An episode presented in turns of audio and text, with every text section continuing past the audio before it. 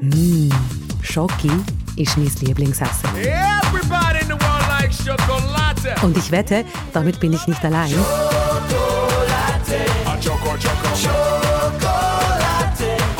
Die Menschen in der Schweiz lieben Schokolade. Pro Kopf mampfen wir fast 11 Kilo Schoki im Jahr. Bei mir sind sicher etwas mehr. Dass wir uns heute der Schokolade widmen, hat aber einen anderen Grund.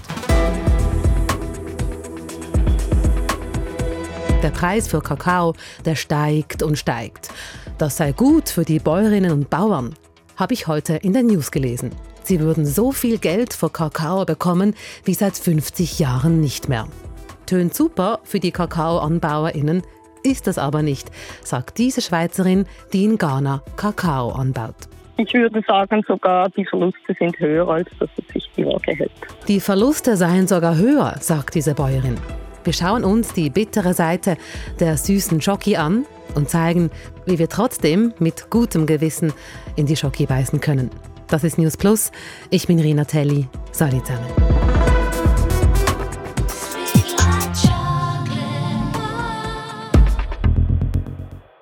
Ich bin jetzt gerade in meiner Kakaofarm inmitten eines Waldes, denn wir bauen Kakao in einem Waldsystem an.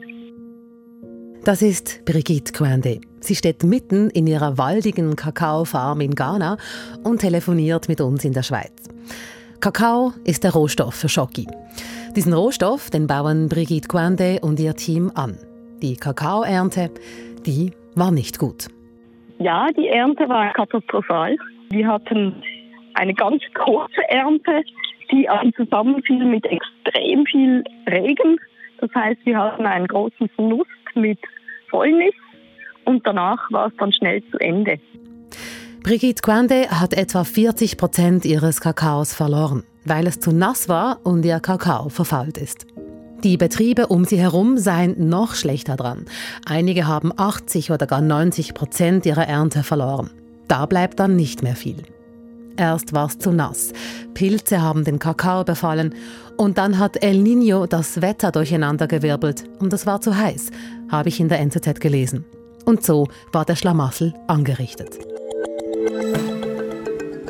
Die Kakaobohnen für Schweizer Schoki kommen zum größten Teil aus dem westafrikanischen Ghana. Da, wo auch Brigitte Kwande ihren Kakao anbaut. In Ghana und nebendran in der Elfenbeinküste wird weltweit am meisten Kakao angebaut. Um die 70 Prozent. In der Schweiz kommen jedes Jahr tausende Tonnen von Kakao an. 2022 waren es etwa 130.000 Tonnen. Das sind etwa 1000 Blauwale oder fast zweimal der Prime Tower in Zürich. Crazy, oder? Und weil Kakao knapp ist, wegen der schlechten Ernte, steigt der Preis seit Anfang Jahr um 40 Prozent, rechnet die NZZ vor. Anfang Woche kostete ein Kilo Kakao 5 Franken und 15 Rappen, so viel wie seit Jahrzehnten nicht. Der Preis schwankt zum Teil sehr stark. Kakao ist im Schnitt in den letzten Jahren aber teurer geworden. Aber eben von den höheren Preisen für Kakao können Bäuerinnen wie Brigitte Quande im Moment nur bedingt profitieren, wenn überhaupt. Das hat mir eine andere Expertin für Schoki gesagt, Andrea Hüsser. Ich bin die Geschäftsleiterin vom Good Chocolate Hub. Das ist eine kleine Organisation, äh, die sich um Themen rund um die Schokolade und um Kakao und Nachhaltigkeit kümmert. Andrea Hüsser von Good Chocolate Hub hat von Berufswegen also mit Schokolade und Nachhaltigkeit zu tun. Höhere Kakaopreise seien für die Bäuerinnen und Bauern an und für sich ja gut. Es ist einerseits eine gute Nachricht, wenn die Preise steigen und wenn man dadurch davon ausgehen kann, dass die Kakaobauernfamilien mehr verdienen. Im Moment ist der Preis so hoch, dass man sogar davon ausgehen könnte, dass die Familien ein sogenanntes Living Income, ein existenzsicherndes Einkommen generieren könnten. Die höheren Preise könnten ein höheres Einkommen generieren, wenn die Ernte nicht so mager ausgefallen wäre wie in Ghana und der Elfenbeinküste. Da gilt halt ein bisschen das Prinzip, entweder verkaufen die Bauern und die Bäuerinnen wenig Kakao für viel Geld oder viel Kakao für wenig Geld. Die höheren Kakaopreise bringen also nichts, wenn die Bäuerinnen und Bauern zu wenig davon verkaufen können. Haben denn die hohen Kakaopreise auch Nachteile für die Bäuerinnen und Bauern? Im Moment haben sie den Nachteil, dass die Unternehmen mit dem Einkauf zögern, dass sie darauf warten, dass die Preise wieder sinken. Das heißt, die Bauern haben einen Einkommensgap, also sie, sie bekommen in dieser Zeit, haben sie kein Einkommen und müssen darauf vertrauen, dass die, die Unternehmen irgendwann mal wieder einkaufen. Äh, das ist ein Nachteil. Und weitere Nachteile können sein, dass die Unternehmen, wenn die Preise hoch bleiben und sie sind nicht dazu verpflichten, grundsätzlich einen höheren Preis zu bezahlen, dass die zum Beispiel weniger Kakao einkaufen werden, weil die Schokoladeproduzenten äh, haben zum Beispiel die Möglichkeit, ihre Rezepturen zu ändern. Wenn sie weniger Kakao verwenden, dann können sie ein bisschen mehr Milch, ein bisschen mehr Zucker verwenden oder ihre Rezeptur so gestalten, dass sie weniger Kakao brauchen. Diese Möglichkeiten haben die Bauern nicht, weil die sind angewiesen darauf, dass jemand ihnen den Kakao abkauft. Dann kommt noch etwas dazu. In Ghana etwa hat der Staat ein Monopol auf Kakao. Der Staat legt den Preis fest, einmal pro Jahr, und orientiert sich dabei an der letzten Ernte. Brigitte Quende weiß zu diesem Zeitpunkt als Kakaobäuerin gar nicht, wie viel sie ernten wird oder ob etwa die Inflation einen Strich durch die Rechnung macht. Und der Staat, der dominiere in Ghana ohnehin das Kakaogeschäft. Das hat Thomas Juch von Schokoswiss vor einigen Wochen bei Radio SRF gesagt. Schokoswiss ist der Verband der Schweizer Schokoladefabrikanten. Der Staat setzt den Preis fest, kontrolliert sämtliche Akteure in diesem Bereich, kauft sämtliche Kakaobohnen und exportiert diese als einziger in die Welt hinaus. Bäuerinnen wie Brigitte Quande bekommen gar nicht den ganzen Kakaopreis. 70 Prozent des Preises gehen an die Bäuerinnen und Bauern, der Staat behält 30 Prozent. Was halten Sie denn von diesem Modell, dass 70 Prozent an die Bäuerinnen und Bauern geht und der Rest geht an den Staat? Welche Erfahrungen machen Sie damit? Ich sehe es zum einen äh, positiv und zum anderen schwierig. Der schwierigste Teil finde ich, dass die Berechnung des Preises intransparent ist und eigentlich der Bauer sich kein Bild machen kann, wie dieser Preis zustande kommt. Es sei also nicht transparent, wie der Staat den Kakaopreis genau berechnet. Und was der Staat mit den restlichen 30 Prozent macht, sei nicht immer im Sinne der Bäuerinnen und Bauern. Gewisse Dienstleistungen sehen wir vielleicht nicht als notwendig. Und schlussendlich doch auch etwas Positives, weil es bringt eine gewisse Stabilität äh, oder gewisse Voraussicht dem Bauern. Das heißt, wenn er zum Händler geht, weiß er, er kriegt im Prinzip diesen und diesen Preis pro Kilo oder pro Sack. Fühlen Sie sich als Bäuerin am kürzeren Hebel? Ja. Und woran machen Sie das fest? Ich würde sagen, genau diese Inflexibilität. Das heißt auch, dass man durch das Staatsmonopol eigentlich auch zu Interessenten keinen direkten Kontakt pflegen kann. Brigitte Quande kann also nicht direkt an eine Schokifabrik in der Schweiz ihre Bohnen verkaufen, zu Konditionen, die sie mitbestimmen hat. Sie selbst sei in einer privilegierten Situation, aber die meisten würden zu wenig verdienen am Kakao.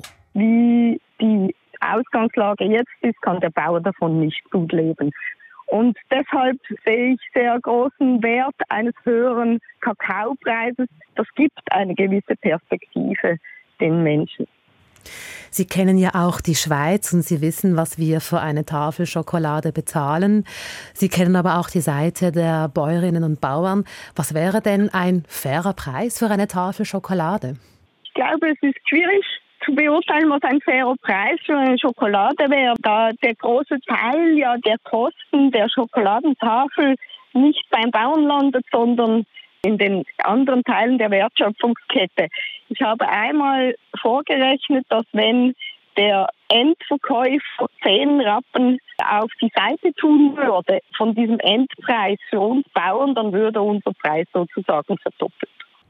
Wenn wir also in der Schweiz nur 10 Rappen mehr bezahlen würden für eine Tafel Schoki, würde sie doppelt so viel verdienen. Würde, wenn da nicht die HändlerInnen wären, die dazwischen stehen.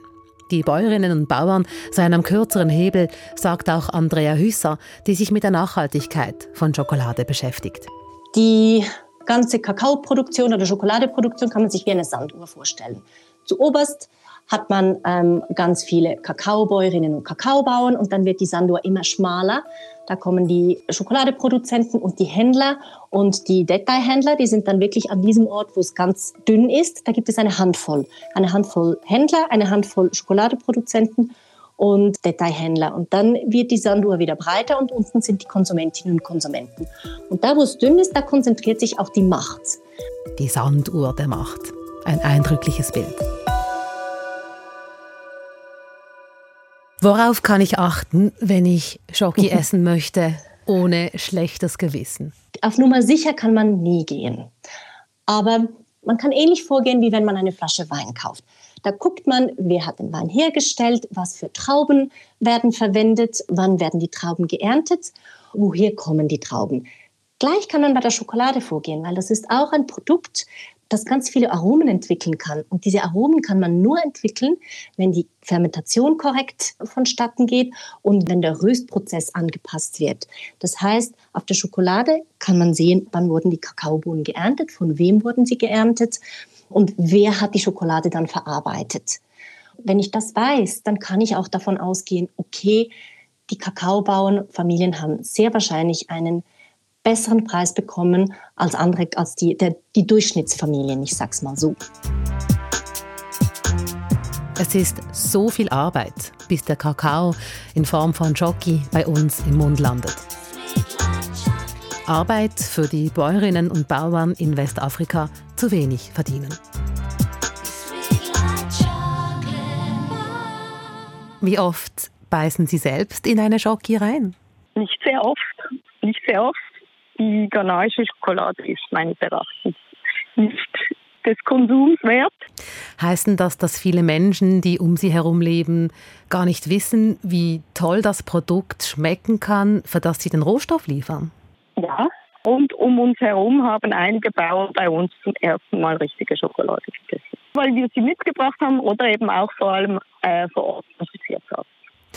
Die Schweizer Kakaobäuerin ist also selbst sehr selten Schoki, weil die aus Ghana ihr nicht schmeckt.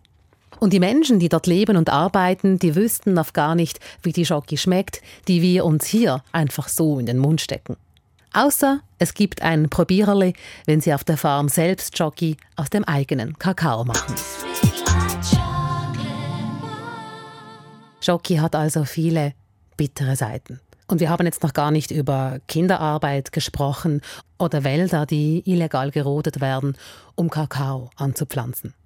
Mir persönlich gefällt der Vergleich mit dem Wein. Gut auf die Etikette schauen, was ist für Schoki und wo kommt sie her. Das war's für heute mit News Plus. Wir freuen uns über Feedback von euch, egal ob süß oder bitter.